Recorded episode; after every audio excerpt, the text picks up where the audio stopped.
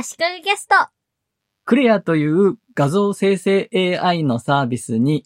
自分のイラストを30点学習させたモデルを作ってみました。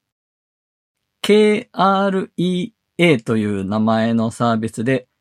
クレアと読むのかどうかはわかりません。余談ですが、つい今日の朝、B リアルだと思っていた以前も紹介したことのある SNS がビリールと読むことを知って衝撃を受けました。この足利キャストでも B リアルと呼んで話をしたことがあるので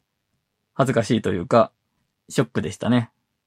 この手の海外のサービスは読み方がわからないものが多くてどうしても気になるときは YouTube で海外の人が紹介している動画で何て言ってるか確認したりすることもあるんですが、ちゃんと確認しなきゃダメですねと言いながら、このクレアは確認してないです。と、ここまで収録したところで、やっぱり確認しようと思って、クレアの公式の YouTube のチャンネルの動画を見たところ、クレアと言ってました。で、私のイラストを学習させたモデルを使って AI 画像生成をしてみたんですが、結果としては世にも恐ろしい絵を描く生成 AI を誕生させてしまったなと思いました。ちょっと怖いイラストをどんどん生成します。私の描くイラストはシンプルな絵で昔ながらの漫画のような絵というといいんですかね。藤子不二雄とか、赤塚不二雄とかくらいの書き込みの量、密度の絵を描いています。はっきりした重線があって、色は単に単色で塗りつぶしているような絵なんですが、そういったシンプルな絵は生成 AI が苦手だということは分かっていたんですが、実際私の絵を学習してやってみて、結構ひどい結果になりました。生成 AI は余計な要素を加えがちなんですが、私が作ったモデルで絵を作っても余計な線を加えがちなんですね。生成 AI は人間のようにこの人が描くイラストの画風は、目がこういう描き方で、花はこういう描き方で、みたいな、ルールとか、理論、理屈で考えてないんですね。なので、私の描く絵は全部、同じルールの上にというか、顔の中にある要素は、どの絵も同じなんですが、そこを理屈では理解していないので、AI の場合は、顔の中に余計な線をいっぱい加えてしまうんですね。で、人の顔の中に余計な線がいっぱい引いてあると、なんか怖いんですよね。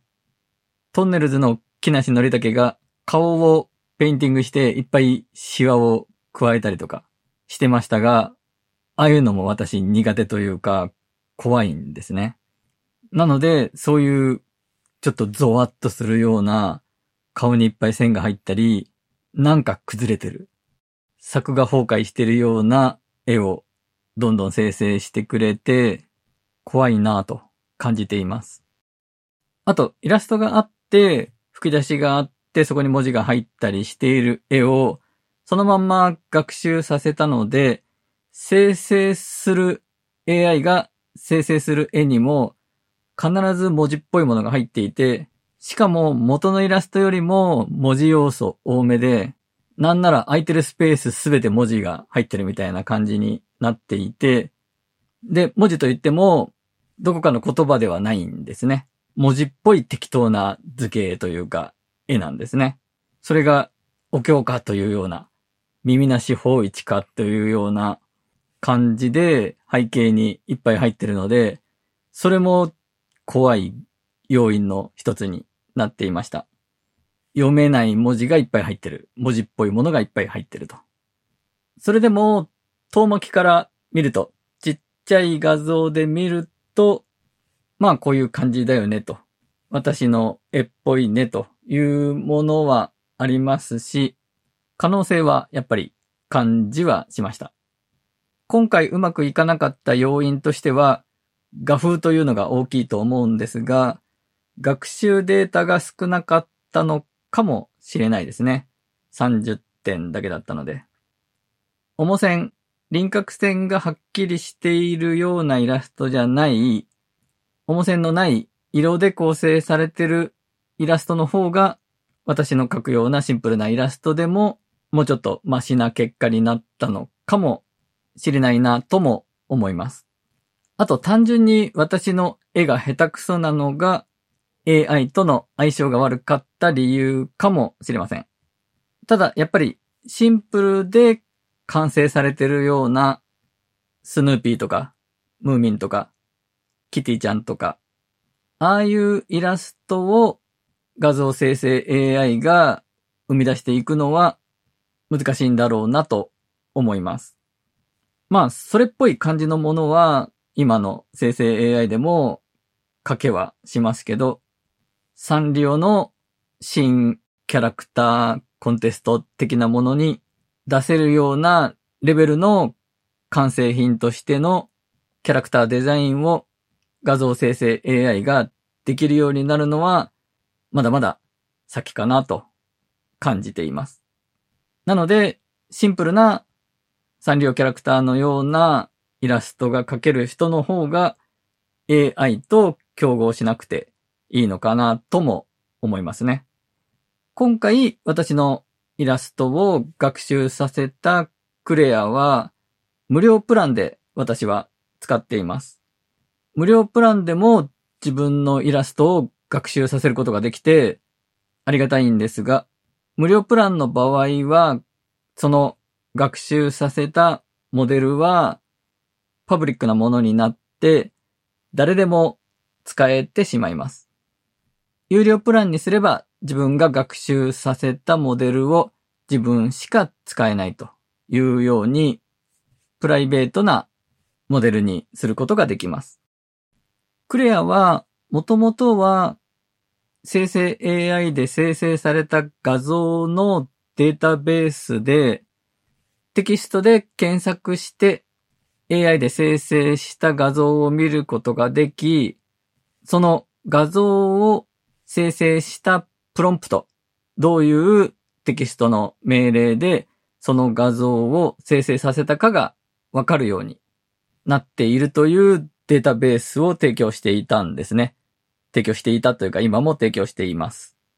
なので画像から探してこういう画像を自分も作りたいなと思ったらそのプロンプトを画像生成 AI にコピーペーストとかすれば同じような画像が作れる可能性が高いということですね。で、その時に何回か使っていたんですが、その後、生成 AI で画像を生成するサービスの一つとして、クレアがいいらしいと知って使い始めました。もともとその画像をもとにプロンプトを探していくデータベースの時に、クレアを使っていたということは、すっかり忘れていました。クレアは無料プランでも結構使えて、1日に50点くらいの生成できる枚数の制限があるようです。一度に4点ずつしか生成できないという制限もあるにはあるんですが、これは生成させてる途中の段階で4つまで予約できるみたいな感じで、生成が終わりさえすれば続けて何枚でも1日の上限に行かない限り、どんどん生成させていくことはできます。 Stable Diffusion を使っていて、あらかじめクレアが用意しているモデルが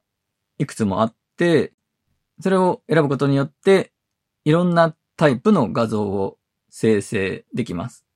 そのモデルを選ぶところで、 Stable Diffusion のバージョンを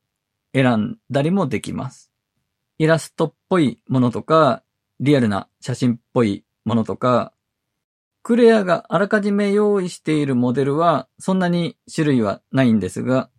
ユーザーが作ったモデルも選べるようになっています。ユーザーの作ったモデルは、それこそアニメっぽいものもあれば、羊毛フェルトっぽいものもあったりして、いろんな種類があって面白いです。レゴ風のものもあったりしましたね。ただこれ、学習させたデータが、本当に本人が権利を持っている画像なのかとか、そういうチェックは何もないので、ある意味無法地帯になってるはずなんですね。なので、ユーザーが作ったモデルを使って画像を生成するのは、あくまでもお遊び目的に留めておいた方がいいと思います。今回は以上です。足利工事がお届けしました。